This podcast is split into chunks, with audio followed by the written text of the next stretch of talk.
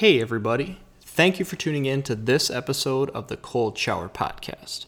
I want to begin by asking you a favor, which I've done the last couple of episodes, and that is if you have not done so already, could you please go to the Cold Shower Podcast on iTunes and leave a five star review? We're really trying to gather up as many ratings and reviews as we can in order to more effectively attract future guests. That's going to really be an efficient and positive way for you guys to play a role in ensuring us getting future guests. It's that simple.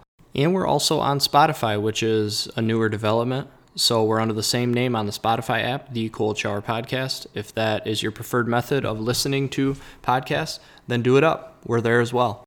All right, on to our sponsor for the episode. This episode is brought to you by the Boardman Review, and we go into much more detail of what that is in this episode as I have both of the co creators on with me. Um, but essentially, what it is, it's a journal that highlights the creative culture and outdoor lifestyle of Northern Michigan. So, if you are a Northern Michigan lifestyle fan, not a lifestyle fan, if you just love Northern Michigan um, and the lifestyle that comes with it, or even a, just a fan of creative people that are out there making a difference in the world, then this is a publication for you. You can buy hard copies of it, which I would recommend doing because they are super high quality and it's just kind of a collector's item, like something that you're going to want to keep around for a long time.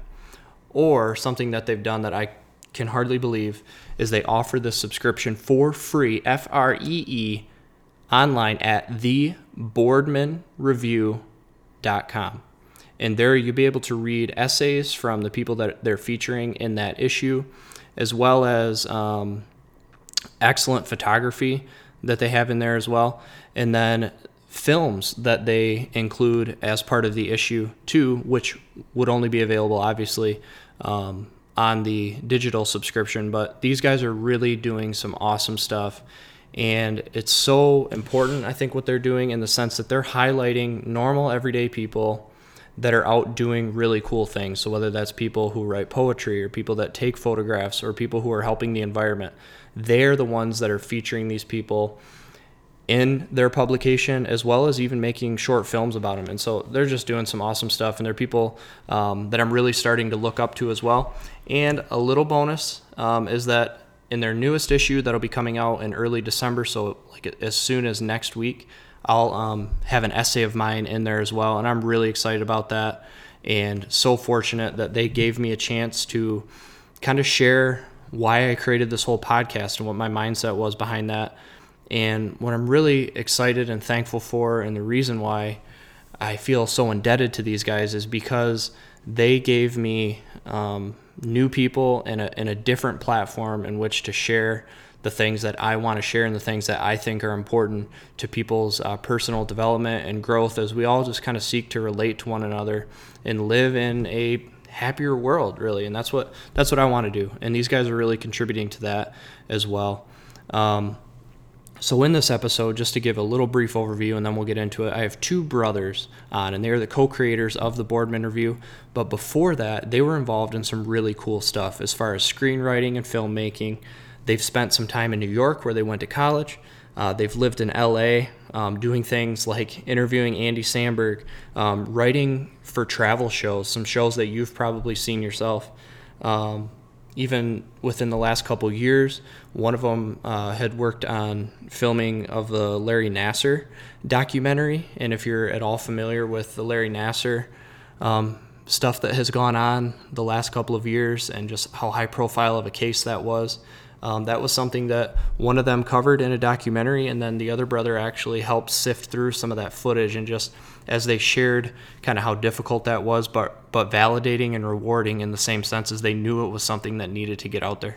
So essentially, these guys are just awesome. They've done and been involved in a lot of really cool projects, and so I hope that you guys really um, take some time to listen to this episode and enjoy it. Thanks.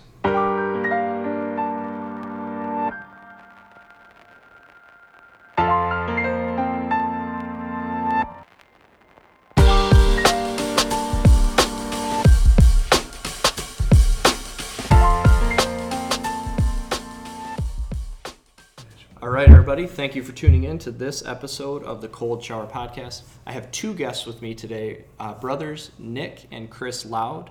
And I first heard about them because my brother in law sent me a link to their publication. And we're going to get into that publication specifically um, a little later in the episode. But he sent it to me. He thought it would be something that I would be interested in.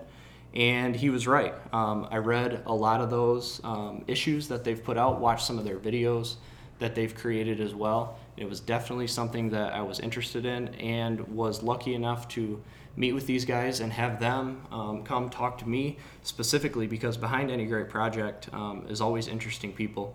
And so we're going to talk to them today about kind of some things that they've done in the past, maybe how they got started in some of their creative ventures, what's going on now, and then also you know, what the future looks like for some of this stuff too. So let's start uh, with an introduction. Whoever wants to go first can, and say a little bit about yourselves, and then we'll go from there. All right. Well, uh, my name's Chris. I'm the older brother of the two. Um, I uh, am technically what the executive editor of the Boardman Review. We had to make up titles for us. Yeah. Uh, Very- it's just the two official. of us. Yeah. Uh, so so yeah, my background is is kind of the the writing end of things. Um, so hence the executive editor part. Um, but yeah, I'm uh, five years older than Nick, uh, and we started the publication uh, just about a year and a half ago. Um, and I'm Nick. Um, I'm quote unquote the creative director. Um, though I think our roles are fairly interchangeable to a certain extent. Yeah. Um, I I'm mainly focusing on the kind of visual um, aspects of the publication and a lot of the video and um, photography work that's involved. Um, my background is mainly in documentaries, so a lot of that has influenced um, kind of what I'm adding to the mix. Yeah. Um, and I think we both have a very similar um, style of storytelling, um, so I think that's worked really well, and we kind of both fill um, our, our roles um, that we enjoy and that we identify with.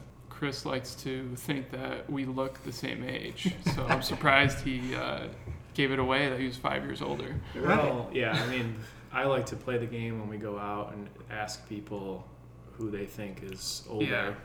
Uh, And I, yeah, and I win a lot. Yeah. I always- which I always- super psyched about. yeah, I always get older or same age. You get same age most it's of the al- time. It's always a defeat for me. Usually, It's really Yeah. yeah. they Yeah. never choose. They well, that, I shouldn't say never. There's probably been a couple times where they think I'm the younger brother. Yeah. that's happened a few times, but more often than not, it's are you guys twins? You're the same age. Yeah. Or Nick is older. Right. Well, I think yeah, a lot of that came from me just wanting to hang out with Chris growing up. So me wanting to act older, Mhm. look older, be older. Yeah. Um, You did So- always kind of act older than you were. yeah, I think it was very purposeful. Yeah. Um, and so I think that finally like got fully ingrained in myself, and so um, Yeah. now I just yeah am you know Yeah. um, that way. Well, so, you had to pretend to be a college kid in high Yeah, school when you visited me in college. There you go. Yeah. Yeah. So that makes sense. no, there was That was very the- um, the beginning very key um, goals in mind. Yeah. um, with that, uh, but yeah, I think in general, um, I will say it's Chris's fault that I Yeah. um, now act and maybe look older. I hope not. You also dress better, so that might be part of it too. That you look like Oh. you're more in control of what you have going on, Yeah. which I guess makes you. It's Seem older. yeah, but it's all a, it's all you know. It's all an act. It's all an act. Right? Yeah, you've been you've been trying to pull that off for yeah, for many I've years. now I mastered hope it's not. but Maybe it's a maturity thing though on my end though. I don't know. Maybe I'm they not think sure. I'm, I'm less Though, mature. yeah, I feel like now that um, we're getting a little bit older, we we are starting to be like, all right, maybe we should start shifting towards acting and looking younger instead of Both of acting us. and looking Yeah, older. You know, Right. So we're both Um, starting to get less yeah. mature. Which maybe is fine. maybe we'll just always be thirty. Yeah, for yeah, like I the would- next yeah. like 15 years. I'd be alright with that. I think. Yeah. Yeah. Once you hit yeah, once you hit 30 and then you go beyond, you're like 30 was pretty good, but let's can we just hang out at 30 Yeah. Right. and not go any It's further? just- yeah. Yeah, let's just That's hang out right here for a minute. It's a a bit. pretty good spot, but yeah. Yeah. Well, before you guys hit the ages that you are, um, where like how did you get your start? And we can stick with you going first, Chris. Like, Mhm. So you you said you're um, involved in a lot of writing and you've done um, that for a career. So when did you first get your start? Was it always something of interest, or did it stem from later, like in high school, or what happened? it was kind of always an interest going back to about high school. Um, but I went, I took it different ways. I took it all over the place.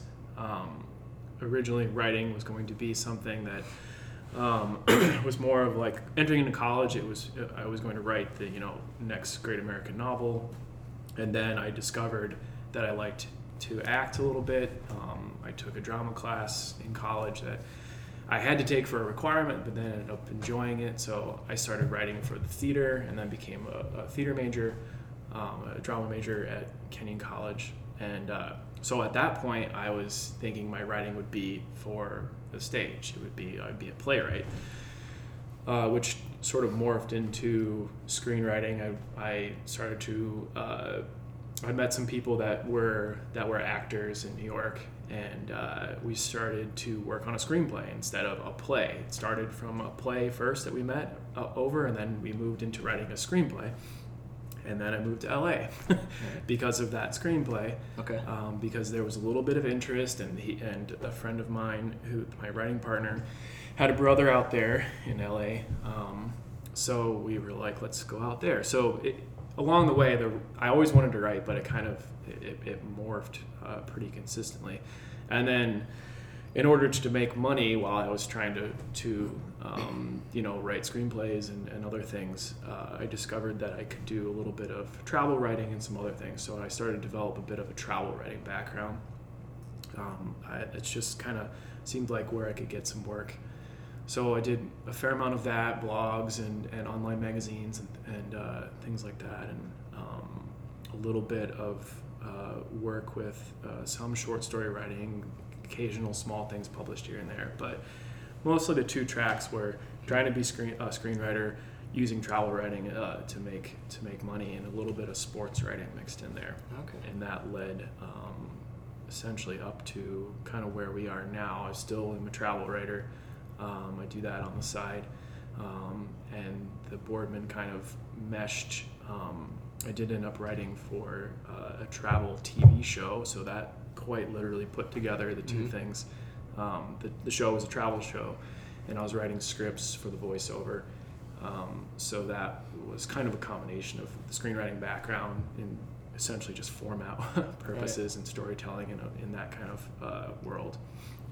But with the tra- with travel being the subject, um, so that kind of led to writing for you know documentary work, Mhm. which uh, is what I kind of do now for Okay. the the video work that we do. Um, when we have interviews or things like that, I develop the script for the for the you know for the editor who is my brother. Okay. so uh, so we know kind of how to tell the story, weave the story um, from the content that we've we've shot. So Yeah. that's kind of the path that it took to get to here. Okay. Yeah. Yeah, and um, I guess I assume that you know a lot of other writers. So, is it have you found that like other writers excel in multiple areas? So you talked about like you wanted to write a book, and then it was screenplays, and then you did some stuff for television. Like, are they all kind of able to be multifaceted, or are you one of the few that can jump around? I think a lot of people can do it, they but they don't. I think that um, finding if you have a story in you and you want to find the right place for it is the most difficult part of writing. When you have a little bit of knowledge of the different mediums that you can approach, so it can make it very difficult, which is why a lot of people specialize. I think. Um, uh, a lot of that too is just, especially for screenwriters, it's just a love for film Mm-hmm. that draws them to screenwriting, and and they want to be a writer uh, for the film because they're film fans, not because they're necessarily uh, not necessarily because they love writing. Oh, okay. So sometimes those can be those can be two separate Mm-hmm. um, disciplines, I guess. Okay.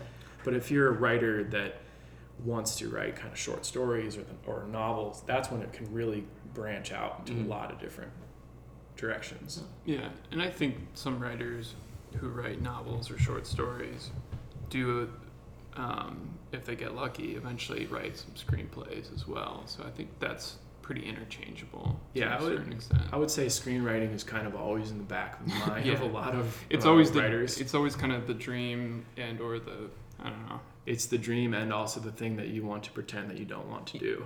exactly. yeah. You want to write, you know, every every writer. it seems like uh, most writers want to write a novel. That's that's their end goal. Mhm. Maybe Yeah. not until they're you know retired or something. But um, yeah, Jim Harrison's never gonna say that he wrote some screenplays, but he did. but he did, yeah. But, they, but yeah, but once you get to that point, and you write novels. You you the screenwriting aspect is like beneath you in a way. Okay. Even though for a lot of people that's the that's the end goal. Right. Yeah, and I think Um, that's changing a little bit more, especially with the kind of golden age of TV that we're, I think we're still in um, at this point. Yeah, And you're yeah. getting people like um, Gillian Flynn, who's writing, you know, stuff just for TV. Yeah. Um, I think you're getting a lot of uh, writers who would normally write a great novel writing TV series because they can dive deeper into Right. a story that way Okay. instead of finishing it off in you know 105 to 120 pages of uh, you know of a script. They can uh, they can have it can be episodic, so they can write pages and pages and pages, uh, and it, it would be more equal to a novel or even a series Mhm. of novels. So- Yeah, I'd heard that. I can't remember what I was listening to, but it talked about just like how rom coms are kind of on the down slope simply because people would rather go to Netflix and watch like seasons of a show that they can connect with characters over the course of 10, 20 episodes Right. rather than, you know, just barely getting to know somebody over an hour and a half or whatever. Yeah. And yeah, so I think that, I don't know, that's presenting different opportunities or changing the game a little bit too, probably. Yeah, well, you can see it in what what is being put out there. You don't really see a lot of of rom coms or even even comedies, just Mhm. comedies, straight comedies that have come out that are um, of a of a certain quality. More people are are yeah, they're going deeper. If they have a good concept for a comedy, you're almost more likely to see it. Yeah. Um, you look at people even from Judd Apatow to like Mark Duplass, these you know people who are well established in their different ends of the spectrum of you know comedy writing or something.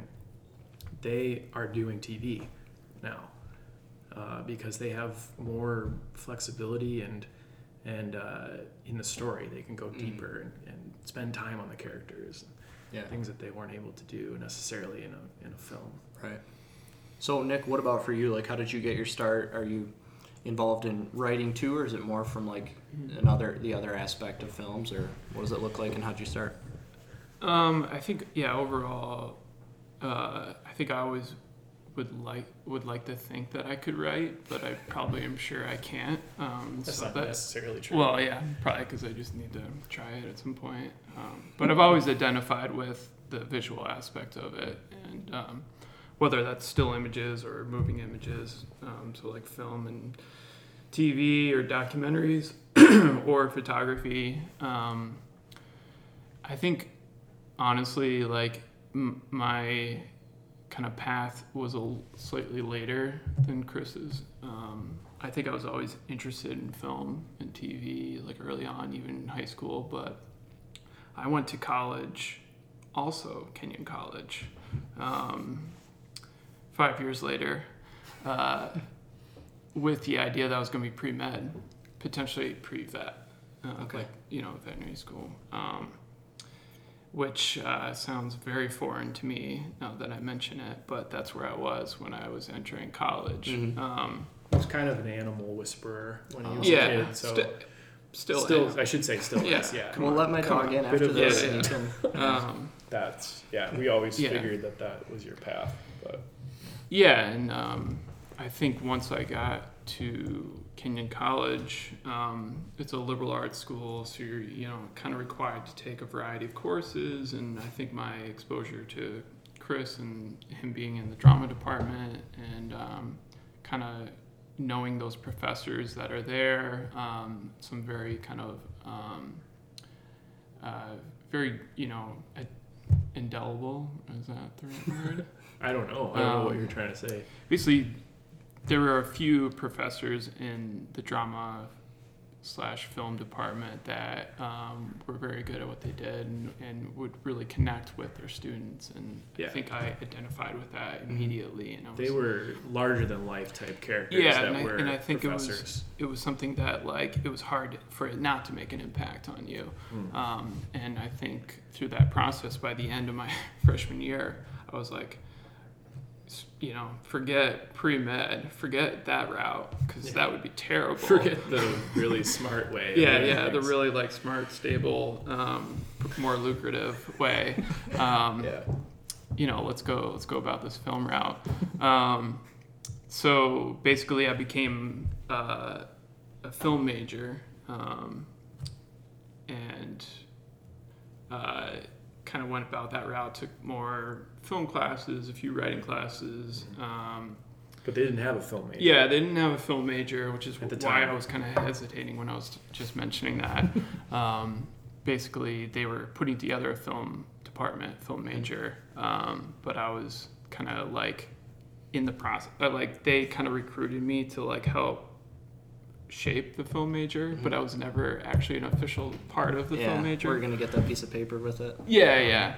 So I ended up creating what was called a synoptic major, which you combine two different um, um, majors or departments and create your own major that you then get approved by the provost and you set up all the classes Mm. that you're going to have for the rest of your time at, in college. So it was a, a big undertaking, but very well worth it for myself. So I did a, a psychology and film uh, synoptic major um, because I identify with psychology. I think mainly in terms of um, which I think has come in handy in a lot of ways, but in terms of storytelling, it was very much of like, you know, as a director, especially, um, you kind of need to think about okay, where is the character coming from? What is the thought process? Like, you know, what is their uh, philosophy towards um, the scene? You know, what is their kind of um, mindset? Um, and a lot of that um, was really interesting to kind of learn about through psychology. Um, and so I was able to kind of combine those in a way that I thought was interesting, and I made a um, thesis uh, short film along with like a psychology um, academic paper with it. Um, and that was kind of like my senior, you know, thesis project. Um, and I think through that process, um, and being involved in kind of this groundworks um, creation of the film department, um, I, I definitely caught the bug um, and uh, really enjoyed the filmmaking um, experience um, and kind of that storytelling aspect of it. Yeah, and then I luckily graduated and. Uh, and then even more luckily had uh, an opportunity to work on an independent film that was being shot at Kenyon right after I graduated, Oh, like nice. a month after I graduated. so very lucky. Um, uh, this guy named Josh Radnor, who was in a, a TV show called How I Met Your Mother, is also a Kenyon Okay. grad, um, and came back um, to shoot a independent film at the college on campus. And um, I was lucky enough to be in the camera department um, and kind of be involved in that production. And it was a good um, introduction into the film world and into being on set and into kind of just the whole machine of it all. Um, and through that process, I made some really key connections, um, which in the long run is, you know, one of the most important things is kind of just who can you meet, who can you get to know, who can you be, you know, friends with, who can you impress, who can you, you know, um, kind of um, connect with in a way that um, you can then maybe collaborate or work together with, or they can pass you on to someone else. Um, so one of the producers on that film then um, set me up for uh, an, interview for an internship um, at a production company in LA. Um, and I moved to Los Angeles. Chris was already out there. Um, and I worked for a few uh, production companies as an intern um, for a bit. And um, through those connections, I landed at um, like a full time job at a production co- company called the Kennedy Marshall Company. And uh, that was kind of like that was kind of like the turning point i think was landing at that production company um, and kind of um, starting to work with people um, within that production company specifically um, this person who was heading up the documentary department. Um, and through that process i started doing some editing work some producing work um, kind of here and there and we just had this really good working relationship and good connection and he ended up hiring me into the department. Um, and so we became this kind of two, you know, um, two man team in terms of the documentary department. Um, and through that uh, experience, um, I worked on some projects, um, some short documentaries for ESPN, like part of their 30 for 30 series, and um, a couple feature films, uh, feature documentary films um, that um, you know one ended up on or a couple ended up on Netflix and Mm-hmm. um, and then kind of through all of that experience um, working with him and working with other producers and on other projects I kind of felt um, you know, like I was at a point where I wanted to, um, you know, to progress in a way um, that meant that I couldn't stay at the company. Mhm. Um, it was a tough realization, um, but something that I'm incredibly thankful for is that experience of working with um, that with that production company, and then having the opportunity to actually then go out on my own and be freelance and. Uh, um, yeah, and then that was two years ago. I made that choice to go freelance, and um, still been working with that production company on certain projects, and started working with other producers, and and then um, did some travel um, in, in general because I felt the need to do that. I hadn't done that before, and wanted to um, explore that option, and kind of through the through being freelance and traveling and um, you know, kind of focusing on what I wanted to do um, and kind of like projects for myself. Um, I, I, you know, was kind of developing this idea for um, a publication that was uh, multimedia based, Mhm. um, Northern Michigan based, um, something that would celebrate um, local characters, um, local, um, you know, organizations, companies, and whatnot. I think it was very much spawned from my um, quote unquote homesickness, uh, being in LA for six years, um, and wanting to kind of like you know dream about um, northern Michigan and um, you know kind of like think about all those people. Um, that we've no, you know gotten to know over the years, and how great would it be to kind of really explore their story, um, and so through that kind of um, process, um, you know, and talking with Chris and kind of really developing the concept, we came up with the Boardman review. Nice. Yeah, so there's been like evolution with both of your guys' stories, and that's what I found just through interviewing, you know, the variety of people that I've interviewed, um, is that like these people that have these creative bones in their body or are like seeking autonomy, so want to get out and start to really do your own thing.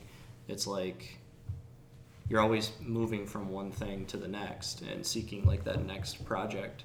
And I'm really excited for what you guys have going on right now because I think, um, and we'll talk about it more later, but that you're really providing opportunities for other people too, and, and ones that I'm definitely thankful for um, as well. So let's save that for, for a little bit down the line. I want to ask first um, was there like a moment, you guys have done some really interesting projects and been some really interesting places.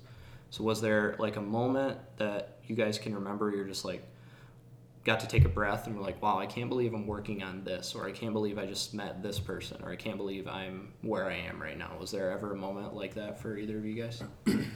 Um, I guess I had one early on and then sort of one later. But early on, when I was uh, living in New York, I was my my thesis project was working on a um, developing a, a screenplay out of a short story written by a writer named uh, Davy Rothbart, and he developed uh, this publication called Found Magazine, uh, which basically the concept is uh, you find little pictures or notes on the ground, literally, and uh, each one might tell their own story. So, and the magazine was a collection of that kind of a collage and it was a really brilliant idea and he was and he, but he was also a really great short story writer so after after college after i kind of met him through that process uh, he uh, we got into contact about working on they were doing an anthology for the found magazine and he brought me on to kind of uh, to interview some people um, who had their own stories of something that they found that influenced their life, like literally something they found, and then how that affected their life moving forward.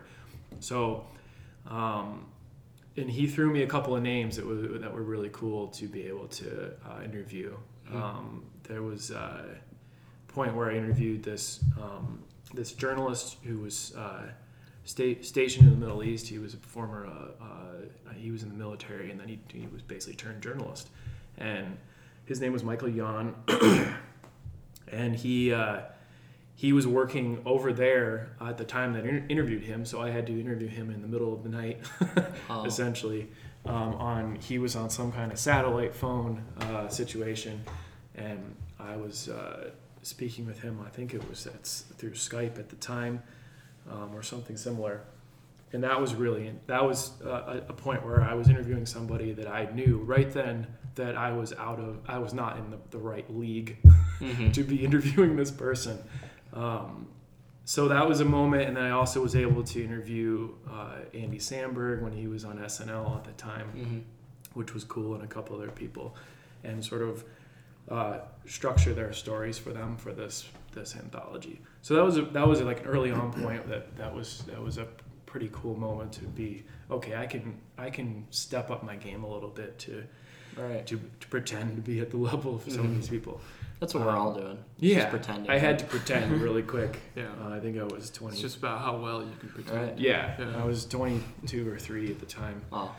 Um, so then later on, um, in LA. I think it was about the time that I, I, I started working for the um, TV production company that, um, and I was actually getting to work on uh, you know episodes that were that people could watch, things that people could see on TV, and that was uh, and seeing my name in the credits and things like that. That was something that that was sort of a turning point because a lot of times it was a short, you know, before that it was some travel writing and some and some short films and some festivals and you know, it was it was more you know friends and family level mm-hmm. stuff when doing having a blast doing short films with with some of my friends.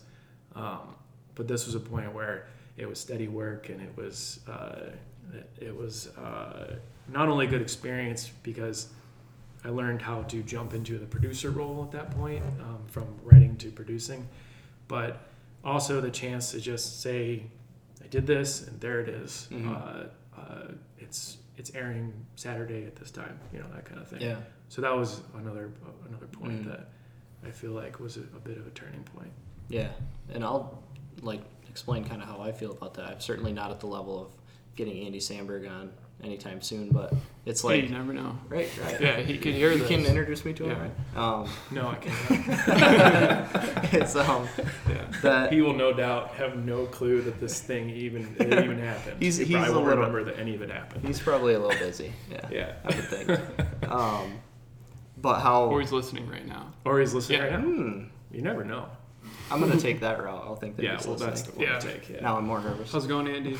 yeah, what's up, Andy? Love your work.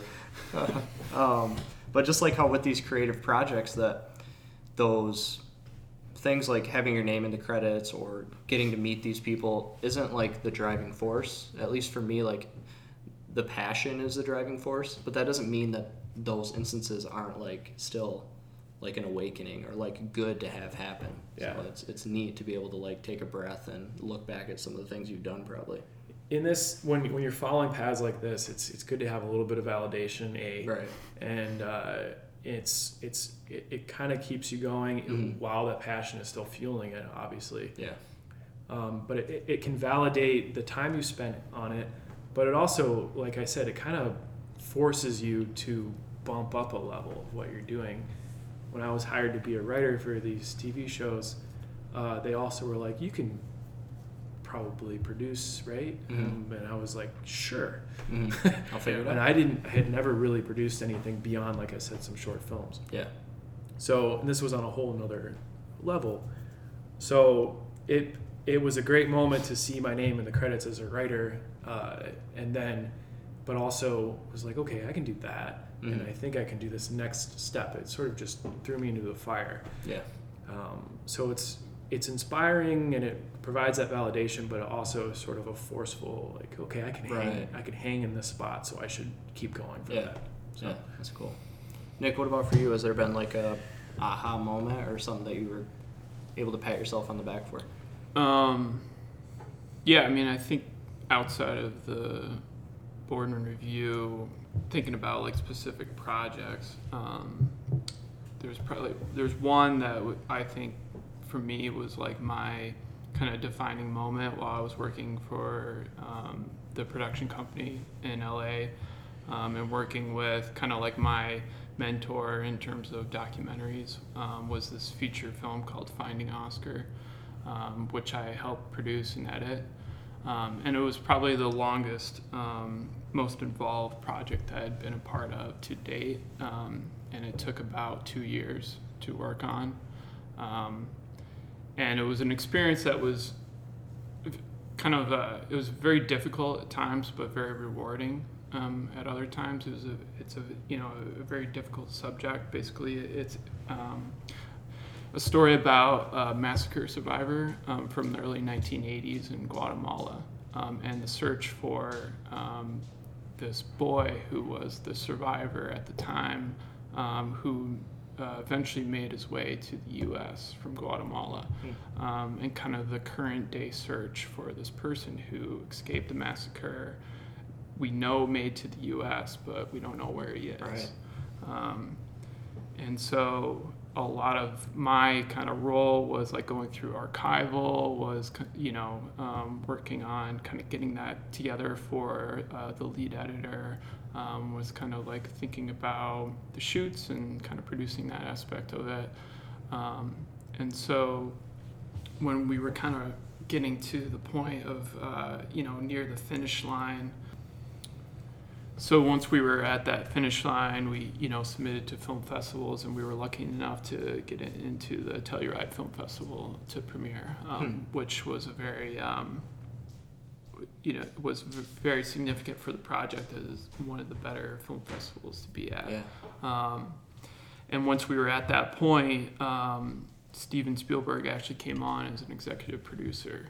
Wow. And we, at that point, we were also putting together that kind of like this is the, the title sequence at the beginning. Um, and this is very like kind of minor in terms of the film itself, but as we were putting that title se- sequence together, I was, you know, lucky enough to be in that title sequence, and then the very next frame, Steven Spielberg's name came up, and just kind of having that realization that I am truly working on a project that Steven Spielberg is a part of as well was like very surreal at the time, and something that um, was very validating, like kind of Chris said earlier, in terms of like all that work that I had done over the last couple of years.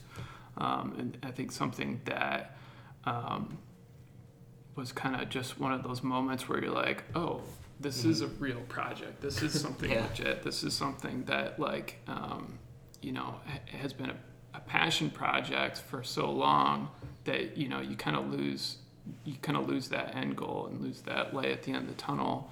But then seeing that um, was kind of just validating and rewarding in in in and of itself. Um, and then having the premiere in Telluride, um, and and just kind of having that atmosphere. Like the film festival atmosphere is obviously always um, a very unique one, and, and just kind of having that experience felt very kind of like full circle, and like a lot of people were involved with the film were there, and so um, that was definitely kind of one of those moments where I was like, you know, I'm a part of something that's larger than myself, something that um, was hopefully doing good um, for the world, and also something that um, I'm incredibly proud of Mhm. um, with people that I'm very proud to be working with.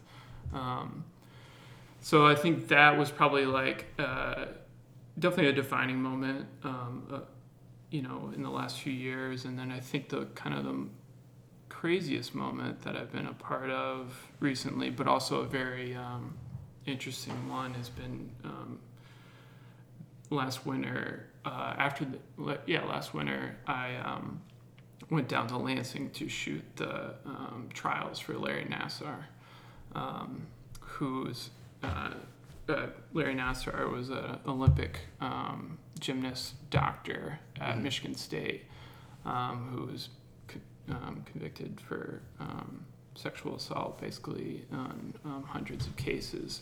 And um, I went down there for the trials that were happening in Lansing, um, and kind of being part of that um, movement and that kind of media storm was very interesting because I was in this unique role of going down there as a documentary filmmaker.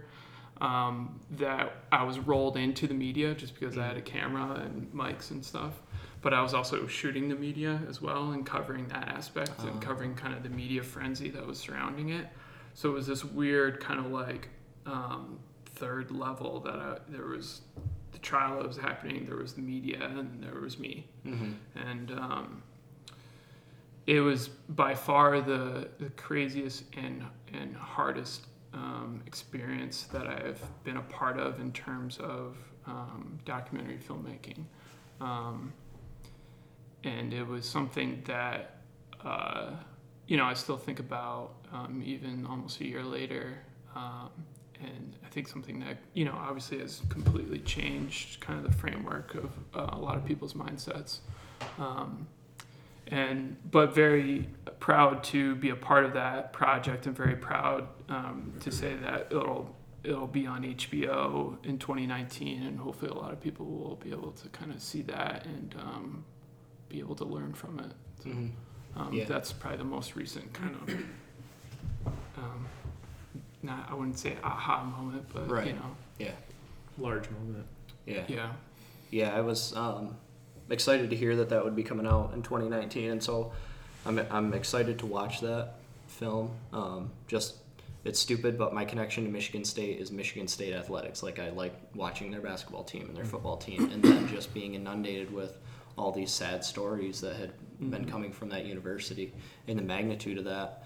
Um, it's kind of hard to even speak on because it was such a like a horrific thing that had taken place over so many years, but um, the importance of some of the stuff that you guys have done in terms of film and storytelling um, is just really needed because there's a lot of a lot of things that need to get it, get out there. And so this would probably be a good time to transition to uh, the Boardman review.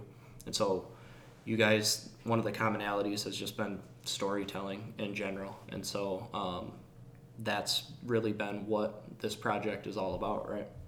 So, can you guys explain for listeners what exactly the Boardman Review is and, and what all it entails? So the Boardman Review is a print and digital um, journal based in northern Michigan. Uh, it's a quarterly. Um, we're about to release our sixth issue, so we've been around for a little bit over a year. Um, and it incorporates uh, photography, um, short fiction, poetry, profiles on nonprofits, um, breweries, restaurants, um, local artists, um, people who are creating podcasts in our area, um, per se, um, and it just generally northern Michigan stories. Um, and the print version uh, we sell in certain bookstores, and the digital version we have um, as a um, free subscription that we send out to email subscribers.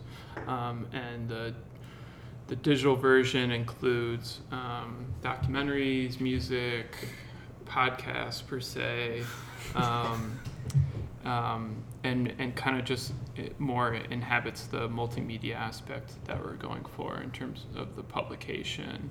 Um, and so with each issue, we have an issue launch. Um, and so that's where we show the documentaries. Usually we create two to three documentaries with each issue, um, whether they're on nonprofits or with um, for-profit companies, um, or we highlight other, you know, film filmmakers.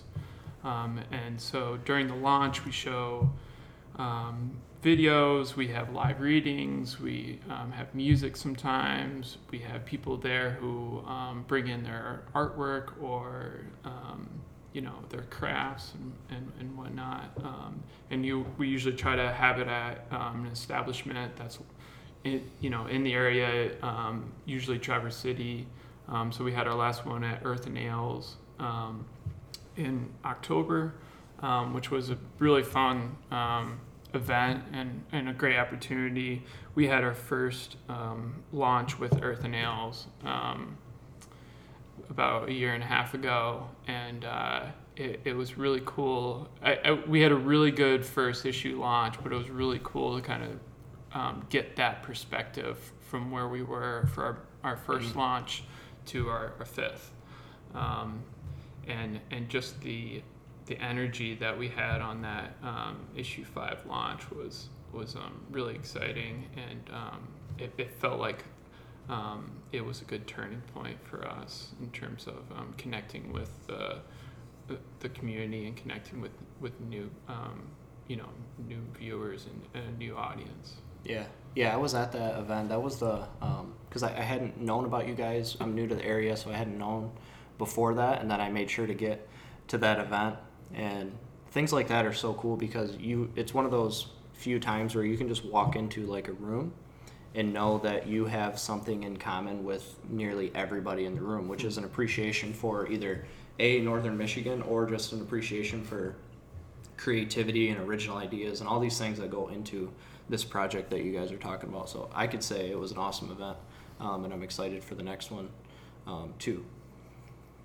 We're not twisting his arm, don't worry. Right? Yeah. it was it was really cool like nick said um, to see we were we were kind of literally in the same had the same perspective physical perspective of the room from our first launch to our to this our, Fifth. our fifth Yeah. launch at earth and Ales. so it was pretty cool to see It was a direct like comparison. yeah we had the same Yeah. view of the situation um, and you know we, we, we presented everything in kind of a similar way first first release was like nick said it was great we had a nice little turnout uh, and but sort of more of a subdued audience trying to learn what we are doing not really sure what's going on you know very very new you know um, but then the second this the second time at the, the at Earth and Ales for the fifth release was more of the atmosphere that we've been going for this whole time.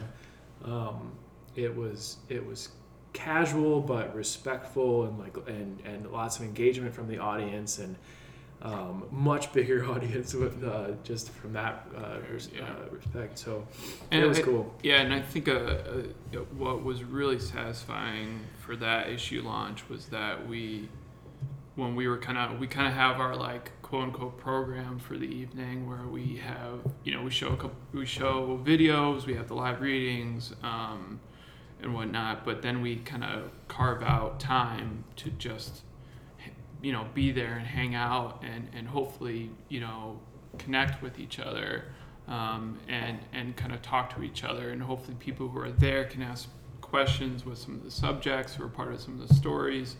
And it just felt like people were sticking around people were having conversations people were really asking questions and, and, and meeting new people.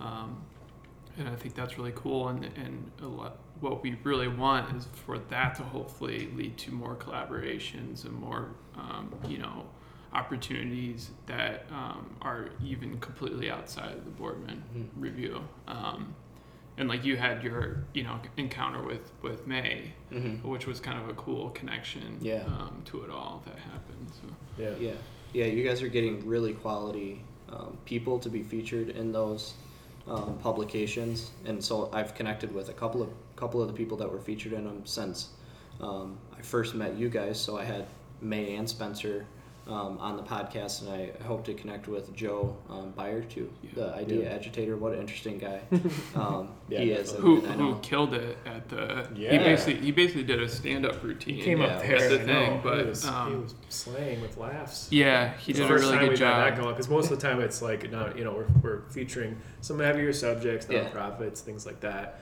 Some lighter stuff here and there. Yeah. But that was I think the first time that we had actual like laughter Yeah. going Yeah. on. You know, pretty consistent laughter. It was it was nice. Yeah, though BB and the Leelanau Conservancy um, That's true. video got some good Yeah. laughs too. Yeah. It was just Who- who overall was the- the dog in hilarious, the- uh, release. Oh yeah. yeah. yeah. Yeah, no, it was, Um, it was it was great, and he's a great guy to. Uh, he, he's like I said, like I said at the release when I he calls himself an idea agitator. Didn't really know what that meant, but until I met him, Right. And then I Yeah. was like, yes, Yeah. he's an idea agitator, Yeah. I guess. Yeah. yeah, that's- but I mean, that's it's the beauty of you know working on a pro, on like a outlet like this is that we meet these interesting people who continually kind of surprise you and impress you and, Mhm. and you know kind of show a different side of themselves and um, we haven't been disappointed by anyone Yeah. um, Mhm. that we've worked with because I think people who people who um, you know make the choice to live here and really um, you know make the most of it um, are very interesting, very um, involved, talented, creative um, people who you know have very intentional um, lives here in Mhm. northern Michigan, and I think that's.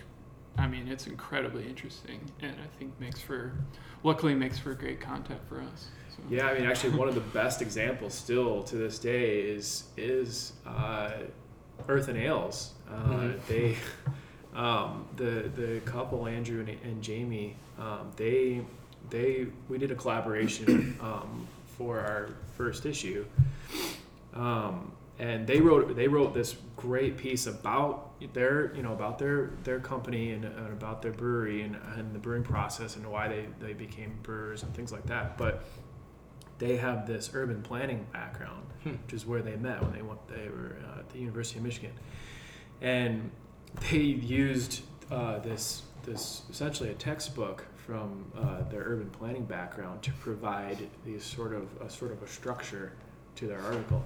And we only knew a little bit that they had this this background. So we get this piece sent to us expecting it to be, you know, about their brewery and about, you know, kind of a typical Mm. thing. But when we read it, it had this it had this beautiful connection with their uh, urban planning background Wow. to the point where they were they quoted from this book. Uh, Like a textbook, A like text- a college textbook. yeah, like and that Yeah. I had, I had never heard of obviously, but uh, I looked it up and it was it was it, it's you know seemingly a staple type textbook that I would assume most urban planners when they're studying have to Mhm. read at some point. So they referenced this book and it kind of provided the structure and the format to their article uh, and bringing it back around full circle. And that was, I think, a point. Speaking of turning points, for the board review early on, where we were like, "This, this is what Yeah. we were looking for." Uh, the kind of thing where this is what we intend, but we don't actually think we don't know if it's going to happen. Right. We hope for it, but we don't know what's going to happen, and it and it did happen. Yeah. we say and we believe that these people uh, in this area have these uh, this sort of multi-layer Yeah. uh, uh, background, but we hadn't fully seen it uh, come to fruition until that Mhm. and that was kind of a realization, like, okay, we're doing this the right way. Yeah. We're, we, we we think this will work. Yeah, and I think having, um, you know, trying our best to facilitate that type of um, expression is, is very key for us because we, we want to keep it open for people to really go to that next level and feel Mhm. free to like be a little bit more philosophical, be a little bit more, um, you know introspective and um, and, and kind of think back to their background and, and think to kind of like why they got to a certain place that they are um, and not just kind of going through the nuts and bolts of their you know job or position or um, art form Mhm. you know something like that it's it's kind of the, the way that the, the beauty of the of the podcast situation where we're able to take the time and talk and have a Yeah. They're able to instead of interviewing uh, the subject and just getting quick little sound bites for a small piece um, they're able to take the time and tell their own story um, which gives them a chance to take a take an angle if they want to take that kind of angle but if they just want to take the time to make sure they're telling their story the right way Mhm. uh, who better to tell the story than themselves? So we we get those moments where they find a really interesting angle or go all in on, on sort of a thesis or a philosophy that that uh, is parallel to what they're doing, or they just have a nice chance to tell their story in a in a in a, a succinct way, but like um, that g- actually gives them the time to Mhm. flush it out, you know, Yeah. to think about it and and and say the right, uh, to actually n- not be confined to Mhm. um, one question, one answer. Yeah, I think it, it you know, along with uh, what I view in terms of like documentary filmmaking, in terms of like an interview or something like that, you want to keep it open ended enough that people can kind of, you know, run with it, but you need to sh- frame it in a certain way or structure it in, in a certain way. And so we try to provide that that outlet, that structure, um, but kind of keep it as open and as freeing as possible. Um, and and that so far, um, you know, I think I think has ad- identified with with people, Yeah. especially our contributors. Yeah. and you guys have like a clear appreciation for people's ideas and their stories. So you guys are like story agitators, maybe. Yeah, that- exactly. And, and when Yeah. you, when I was lucky enough to be asked to write for this next issue, we had our meeting, and then you had said, you know, within the next week or so, if you could send us an outline of kind of what you're thinking, and then at the end you'd said, or just write it and then send it over. and I had every intention when I left there being like, I'll send them a nice clean outline, and Yeah. they're gonna love that. And then I started to write, and it was like 3:30 in the morning that I woke up with my introduction and I mm-hmm. wrote it out on my phone, and I guess that's just how those things work. And I was like, I'm so glad that these guys are just chill about it, and that they're, you know, just as well with um, accepting, you know, a draft, and then if I need to make changes from there, um, I can. But you guys have definitely figured out how to give people a direction, but like you said, not confine them Yeah, to a because it, specific area. it, I think, well, uh, my opinion is if you're going to be creative in a way that you're that you're satisfied with or proud of, you can't just, you know, you can you can, you know, kind of create the environment that you can be creative in, but you can you can't force it. Um, and, and forcing creativity can be can be precarious, um, um, and usually backfires. it's not Um, genuine then. yeah, and and um, so it it's really kind of more just like kind of creating that environment that hopefully, you know, um, um, you know, energizes the creativity to come about. But if we try to confine it too much, then it, it becomes like, you know, it becomes like an interview article or like Yeah. a top ten list or something Well- like that, where it's like just punching it out. Yeah, and, and every every art every writer is different, and every uh, way uh, every story uh, can possibly have a different way of telling it. So you can have an outline can be very helpful or very confining and very limiting. Um, so you know you can have. Go ahead. Oh, well, I was gonna kind of like um, talk about that concept works really well in terms of our filmmaking for our documentaries um, because we kind of go into it thinking like, all right, like we'll be talking about these certain topics and whatnot, but the like I think in general the best documentaries are about something that um, happens organically and like kind of takes like a left turn um, or or like a, a new aspect that gets involved into that documentary like a character that you didn't expect um, and like and, and then we kind of like highlight that a little bit more and kind of like go into that aspect a little bit more. And I, I think a good recent example of that um, on a small scale, but I think a very kind of genuine, um, fun, you know, interesting scale is, is for the the Leelanau Conservancy video. Um, we were we went over to Palmer Woods to meet with this guy who was building a trail. We had never met him before, um, and we didn't know where he was really going to be exactly. Palmer Woods is a 700 acres, so it's not like you're just gonna like you know drive in and find him. Um, so we showed up and you know we're walking up the hill and we realized there's this like incredibly cute really old lab that is like struggling to get over like small sticks and like Yeah. other stuff like brush in the woods and we're just like oh my god like this dog and then you see the connection that this dog has with its owner Mm-hmm. and your and your heart like melts immediately and you're like oh man like we gotta show this like, connection we gotta show this relationship like who cares about you know Palmer Woods and Leelanau Conservancy at this point? Let's just Yeah. make a documentary about these about this dog, like this Yeah. dog and his owner. Um, and so we didn't throw out the other subjects, but we did incorporate that into the storytelling aspect, and and it just it puts you know it puts like a you know a certain personality to the subject um, inherently when you kind of connect those dots and, and adds a little bit more heart and adds a little bit more you know um, engagement in terms of the viewer and so. Yeah, I was gonna say so for both writing and for documentary filmmaking, there's you know basic fundamentals to have in place for when you start out and then to fall back on. But like Nick said, it's best it's best to let what is organic happen. So when you're writing, like you said, Taylor, to you start, you've had an intro and you and you follow that, and then maybe you fell back on, even if it was just an outline in your head, to continue that or something. Um, for the example of the Palmer Woods uh, piece, we went in with a basic idea of how it was going to be structured to tell the story of the Leelanau Conservancy's new project at Palmer Woods. And but then, like Nick said, we, we saw this interaction with with oh, with dog and owner, and but as storytellers, you fall back on some fundamentals to understand how okay, we can't make as much as we'd love to a documentary about a dog and its owner when it's supposed to be about building a, a mountain bike trail. So we i especially went back to a concept uh, in screenwriting called save the cat that Blake Snyder developed and this was pre as literal almost as literal as you save the get. dog. It was like yeah. So Yeah.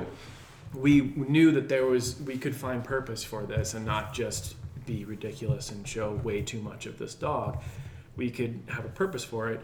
And that was kind of establishing trust with this person who you know kind of literally is carving up a small portion of Leelanau County. He's taking some machinery and he's building a trail.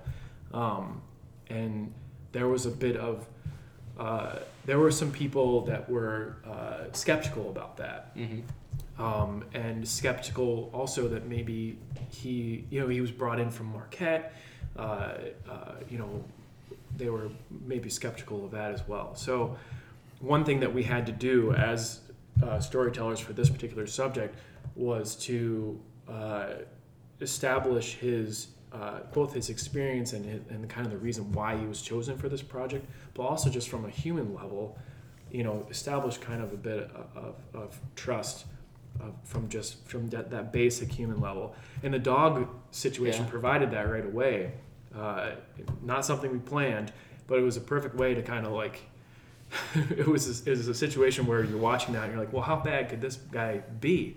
You know, he's trying to do. You know, he it, it, you immediately are like, oh, this this guy must be doing must be at least uh, thinking of trying to do the right thing Right. uh, in this in this situation, and that's what we try to do with a lot of the documentaries is establish a trust with the subject and the viewer through just their basic human uh, their their life, what they do, or their knowledge, Mhm. whatever it might be. Uh, and another example is the, the the Grand Traverse Regional Land Conservancy. We did a piece with them, and we were going to feature uh, this. Uh, uh, help me on the name of the Misty Acres. Misty Acres. um, and the idea was just we wanted they wanted to feature this particular uh, uh, spot where it was a, it was a former farm um, that they had acquired, and they were starting to do some some uh, different sort of experimental work there to uh, uh, come up with concepts for sustainable farming, things like that. So we went there and we followed this guy Vic Lane, who was who was someone who was uh, kind of curating that spot. Yeah, he, he worked for the Yeah, uh, he was. Conservancy. Yeah. So we followed him around, and and our intention was just to kind of see the place, uh, or be brought on a tour essentially by him. Mhm. Um, so he, so we could shoot, you know, some B-roll of the area and and uh, learn more about the the spot, the location. But then we started to turn the camera on him a little bit more because he was extremely passionate, extremely knowledgeable, and um, he had this kind of very casual but extremely capable uh, kind of uh, manner about him. So, and it became almost comical at, at points where he would get to a spot, like we went out to um, this uh, wildflower meadow, Mhm. essentially, and he started naming off all the different uh, wildflowers and all the things that were planted and all the insects that were coming through, just naming things Oh. constantly. And he would do that at different places. He would name the trees, uh, the different uh, animals, and things like that. and it became comically impressive. Yeah. So we cut together a bit where it's just him in the video, just rattling off, just like jump cuts through all these uh, moments where he was rattling off, uh, showing off his knowledge. Mhm. And that was a moment where we didn't obviously go in planning to approach it from his, Yeah. uh, not his viewpoint, but as him as the vehicle for Yeah. the conservancy. And, and I think uh, kind of to incorporate those two examples is that when we're try- when we're putting together a video, especially if it's for a larger entity, we want to add you know kind of like a face to the organization, Mhm. um, you know, a face to the name, and we and we want to add you know a character that we want to root for, that we have compassion for, you know, that we want to follow, um, you know, even after the video, um, and because we think that um, you know creates the best kind of form of storytelling where we actually we, we don't have this kind of large entity that we're just kind of learning about. We actually have an individual you know a, a human a character um, that we connect with hopefully throughout the process of the video. Um, so for us that gives us we are that's when we have the most fun with our videos and we and we find that that is the way that we you know we can really connect with our audience Right. The stuff that you didn't go in thinking you would Mhm. find or Yeah. plan. Yeah, that's So, what gets us mhm. excited when we see Yeah. that. Well, usually it's me annoyingly whispering in Nick's ear as he's shooting, where I'm like, "This is gonna be Yeah. great." and i'm like i'm trying to keep this in focus Yeah, Right with the now. dogs, and I'm like, "Get more of Yeah. the dog." yeah and he's like trying to shoot the shoot like a you know a pan or something that requires Yeah. hyper uh, uh, concentration. But anyway, that's what will happen though is that we'll start to see it while we're shooting. yeah That and and I'm sure I'm starting to picture the script and how it's going to come together. The storyline. He's probably picturing the edit process and how Yeah. the the visual part is coming together. And but that's the like Nick said the the is a really fun part when you start to see okay this is our way in to Yeah. this is how this is gonna what is gonna make this this short doc uh, kind of click you know this is Mhm. gonna make it make it work Yeah. Yeah, I'm thinking back to the, the documentary that you'd mentioned about the dog, and so that was shown at the last issue release party. And um, yeah, you're totally right. Like, I think it's something that viewers, um, unless they're into the technical aspects of filmmaking or writing like you guys are, they're probably not even aware of. Like, you're almost carrying them through the documentary with those emotions and things. And um, yeah, I had that thought. Like, I immediately liked that guy Yeah. because of the connection he had with his dog. And I was like, I have Yeah. a dog at home. I want to go see my dog now because I Yeah. gotta watch this video. yeah And um, yeah, just the, the skill and the, I guess the awareness of, of all the, the surroundings and the people um, that that must take is really impressive. Um, thank Well, it, one thing is we work with people that we where we where we cover subjects that we respect. So it's Mhm.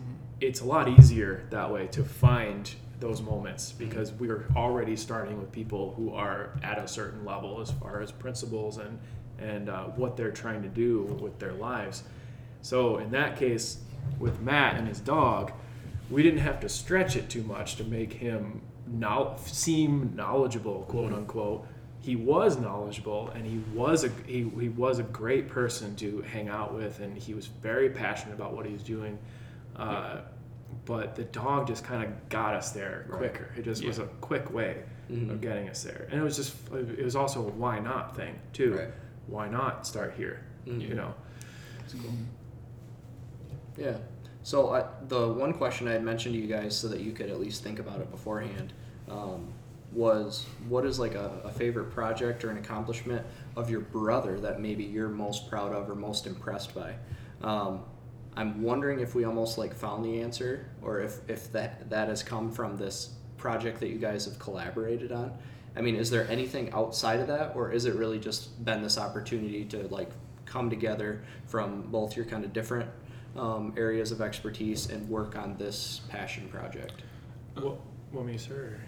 Go for it. Yeah. Well, because from my end, because uh, Nick kind of talked about them, but um, the, the probably the first thing was uh, was going going to Telluride to see uh, Finding Oscar was a moment for me where, um, you know, at, for the two of us, this this that was the biggest the, the biggest moment in filmmaking that either of us had experienced was Mhm. having a film at such a big event, and but then also just being able to go to a town like Telluride, which is just cool in itself, being a part of that uh, film festival atmosphere. Um, was was really cool, just a really cool experience, and have that to be to be part of that because your younger brother has a film there was just made it this whole other thing that um, it was sort of hard to describe, but to to go to the screenings of, of his film and have them taught like have his name mentioned on stage during the Q and A's and things like that. Uh, uh, but also have you watch this incredibly powerful story uh, on the big screen, which is something at this at this kind of event. Never mind what they say after, whether his name's mentioned or not. Just that experience of, of seeing the film there uh, live, so to speak, at that kind of event, and then reminding yourself that your little brother Yeah. was a producer on it Mhm. is kind of like a, a surreal situation also um, so that was i mean you know you, linked that obviously as your as you Mm. one of your your a moment that you're proud of but same i mean from the, from my perspective how can i not also be proud of that um, and again the, the the the larry nassar project was something where i knew you were down there in lansing shooting that for the, and and i was following it in the news and i Right. knew you were right there that was happening so live for me Mhm. and knew he was there during that whole process and then uh, i helped him categorize and, and sift through a lot of the footage Wow. um, so I watched almost all of it, um, and that really made it. Uh, it didn't put me there, uh, you know, directly, but really made me appreciate what he had to go through to shoot that. Mhm. Um, and yes, it's going to be it's going to be an important project. Um, and at the, but at the time when he was shooting it, he didn't know it was going to be picked up by HBO. You know, he was working with a producer that he worked on some projects with before, but he wasn't there because he knew it was going to be on HBO. He was there because he trusted the producer and he knew Yeah. that it was uh, a story that needs to be told properly. Uh, and the way it was being told through the media, it was an important story uh, to come through, but there was a bit of a media frenzy, and and it seemed like a uh, as big as it was, it seemed like a flash in the pan to everything else that had been going on at the Mhm. time. Uh, whether it was Me Too movement or politics uh, of other kinds. So to be able to take that and then ha- and be able to dive deeper into that story uh, is going to be very important. But he wasn't there thinking that that's that that it was going to be on HBO or something like that. He knew it was just an important thing to be doing. Mm-hmm. So that was a moment too where I was like, I'm glad he's there Mhm. doing that because uh, it's it's I think it's something to be proud of, uh, uh, a project to be proud of. You know, um, never mind the fact that it was just absolutely heart wrenching to experience firsthand. Right. Yeah. And what about for you now that Big Bro has buttered you up a little bit?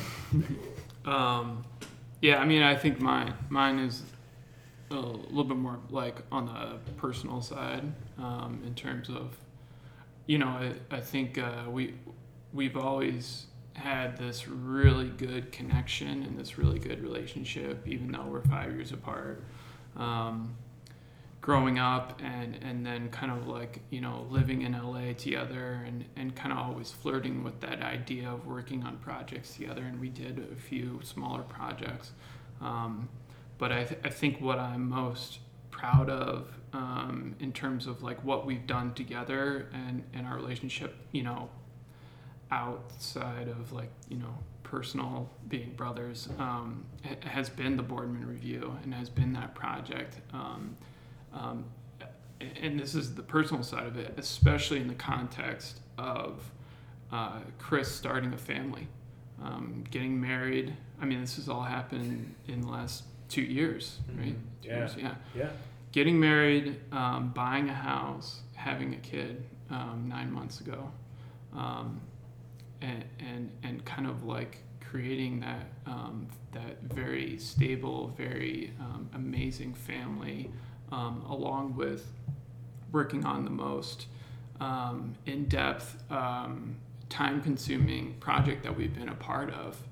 Um, you know, I, I'm incredibly thankful that he, you know, one, wanted to be a part of it and was so supportive of it from the very beginning, um, and two, has stuck with it, you know, even when w- you know we've had our brother tiffs you know and our fights and whatnot um, you know which usually you know end pretty quickly but of course you know with any siblings will happen. Um, but you know it, it's just it, it- it's a feat into itself to um, kind of go through that process um, you know over a couple of years along with starting this probably our most significant joint project. Yeah. um, and, and so you know it's it's um, kind of you know real life at its best, and, uh, but in a good way, um, and, and in a very fulfilling way. hmm Yeah, you're making me think to my relationships with my brothers. So I have four brothers, um, and I have a brother that's exactly five years older than I am, and then I have another one that's exactly five years below me, and then the other ones are um, in there a little bit closer. But it was like for me, there was like a distinct transition with each brother where they went from like just a brother to then actually like a friend. Like you hit a certain age where you're like, oh, now you're actually my buddy. Like you don't hate my guts Yeah, anymore you because kinda- you're older. You and kind of catch up in terms of like your Exactly. your age. And, yeah, and so it's cool the, that I think I assume that that's where you guys are at. I don't know that um, like a project like this could be pulled off if you didn't have like a, a mutual respect for each other and an appreciation for one another. Um, so I think just as I wrap this up, like um, definitely indebted to you guys for the opportunity that you're providing me with my feature in the next issue. Um, for coming on this podcast episode, when I heard about you guys at first, I was like, "Ooh, these are some heavy hitters. I want to see if I can get them on there." And I, I know that you guys probably don't feel like like you're heavy hitters, but um, it was something that I was really hoping we could make happen. So thank you guys for taking the time. Um, and then also just for giving other people a platform. I know that you've shared multiple contacts with me of people that I could uh, utilize for the podcast and things like that. So um, I think the whole community um, should be uh, feel very lucky for the project that you guys are doing and just the light that you're shedding on um, other creative people in northern Michigan. So is there So- anything else you guys want to end with or? Oh, I Um, really appreciate you saying that. Yeah, That's- yeah, uh, seriously, and like I, I think you you are a prime example of the people that we're re- really excited to be meeting um, as we go about um, you know uh, working on each issue, and um, I- I feel like we've you know kind of luckily acquired friends over the last year and a half, and, and I think we're continually, you know, um, becoming friends with new, new and very interesting people who we work with. Um, it's kind of like we work with them, and then hopefully we're friends after that. Yeah, Um. Yeah. In a very selfish way. Um, Yeah, we really just did this to, get- to make more friends. Make more Yeah, friends. Yeah, yeah. yeah. That's Um, really all we did. but yeah, I mean, you know, uh, you know, you'll, you, you're going to be a part of our next issue, and hopefully we'll continue to collaborate after this. And um, you know, our, our next issue will be released on December second, um, and we're going to have a launch event at the Little Fleet at 4 p.m. on December second, um, and Taylor will be there, um, and we'll have um, some other artists and live readings and some um, local filmmaking um, being on display, which should be re- a really um, special kind of showcase. Um, and so it should be a fun event. Yeah. Yeah, we have uh, little. The little fleet has a, a yurt set up outside, Yeah. and Yeah. Uh, we're gonna have this artist, uh, Catherine Corden, come in, uh, and she's we're gonna turn it into sort of a mini gallery Oh, awesome. during the release. So after the program, you can go out and check out her artwork, um, part of her Lake Lovers uh, Mhm. Uh, collection.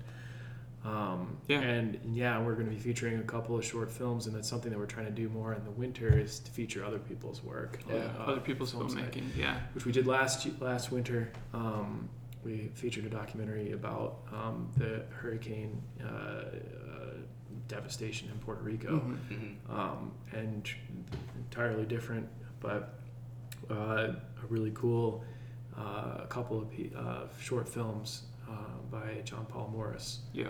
Um, uh, Future Kings, which is um, kind of it's a short film, but it's really sort of the intro to uh, hopefully a potential feature film that he wants to Wow. shoot. Um, him and his company, Practical. Yeah. Um, a, a very impressive, like, sci fi short. A very Um, impressive, yeah, extremely impressive work. He everything that he says, he he he wrote also wrote a piece for our issue, and as he says in that, that everything um, that you see in it was uh, went through the camera. Nothing was CGI, um, Huh. which when you watch it and think about that is very impressive. He Yeah. used, utilized miniatures and all kinds of things. Yeah, practicals. and and and from a filmmaker's perspective, you can tell when it's done without CGI. Still to this day, Mhm. um, especially on the scale that he's working at, you're creating a short film like that to e- essentially be um, a proof of concept for a larger film. Yeah. You're not working with large budget, but that is not apparent when you watch uh, this. It's pretty impressive. Um, it really does feel like it's, when it ends, you're pretty bummed Yeah. because it, You want it, the- you you're, want the whole Oh, yeah. You want, you want more. And, yeah, um, you're, yeah. you're bummed in the sense that the, you're waiting. It really does feel like you're just Yeah. you're hitting the the you get to the catalyst in the story essentially for a feature film, Mhm. Wow. and and you end there. Yeah. Um, and his other short, "Find Me Up North," is just this beautiful homage to Northern Michigan. Just Yeah. Love letter to Northern yeah, Michigan. it's um, probably one of the most extensive four-minute love letter videos that I think I've ever seen of uh, showcasing this area. Mhm. And um, Yeah. it was and and it's uh, well written in the respect to the voiceover is well very well written. And I'm pretty sure John was the one who wrote that. Mhm. So Yeah. we're really excited to be able to do that to feature Yeah. more Yeah. of the film world in this area, uh, in addition to our own work. Yeah, that's yeah, awesome. It, it should be fun, and um, we're excited to be at Little Fleet. We were at Little Fleet um, last winter, but in February, not December. Um, and I, I actually had to go it alone last time I was at Little Fleet because, you know, my older brother decided to, to have a baby that morning. What? So, um, and I say my little brother decided to have a baby that morning. I mean, my little brother's wife had a baby that Your older brothers. Or sorry, my older brothers. Jeez. yeah. God. Have a little one. Yeah. Yeah, I had a Yeah. little one. Yeah. Yeah, I didn't make Um, any decisions in the process, but yeah, it happened. yeah yeah. Fiona and Loud was born um, the, in the middle of the night, right before our our issue release. And So Yeah. yeah, could not go. Uh, Yeah. So I haven't I have yet to have go have gone to a, uh, an issue release at Little Fleet. So pretty Yeah. psyched to see it. And we have a yurt this time, so Yeah, how can we not incorporate that somehow? You gotta So, have it. Yeah, yeah. you gotta use the yurt. That's Yeah. awesome. Before I forget, um, first I'll just say that if you have a love and appreciation for Northern Michigan or Michigan at all, um, or even just for people who are out there creating excellent things, whether that's art or poetry or writing, um, then you need to get on board with um, the Boardman Review. So where can people find out more about that or access that? Um, so you can go to theboardmanreview.com um, and you could subscribe um, for free to our digital version. You can also um, buy a, a subscription to our print issues. Um, you can buy individual print issues. Um, you can also get sample articles and watch our videos there. Um, so it's a good kind of source for, you know, getting a sampling of, of what we're putting out there. Um, and then you can like do our, you know, to do our social media push. Uh, we're on Instagram and Facebook at Boardman Review. Excellent. Yeah, I love following you guys on there and reading all the stuff, and just the fact that that digital uh, subscription is free is amazing because you guys include all the photographs, the articles, um, and then the videos too, and so it's just awesome. So get on board with that um, stuff there, and thanks for listening. I appreciate it. Bye bye.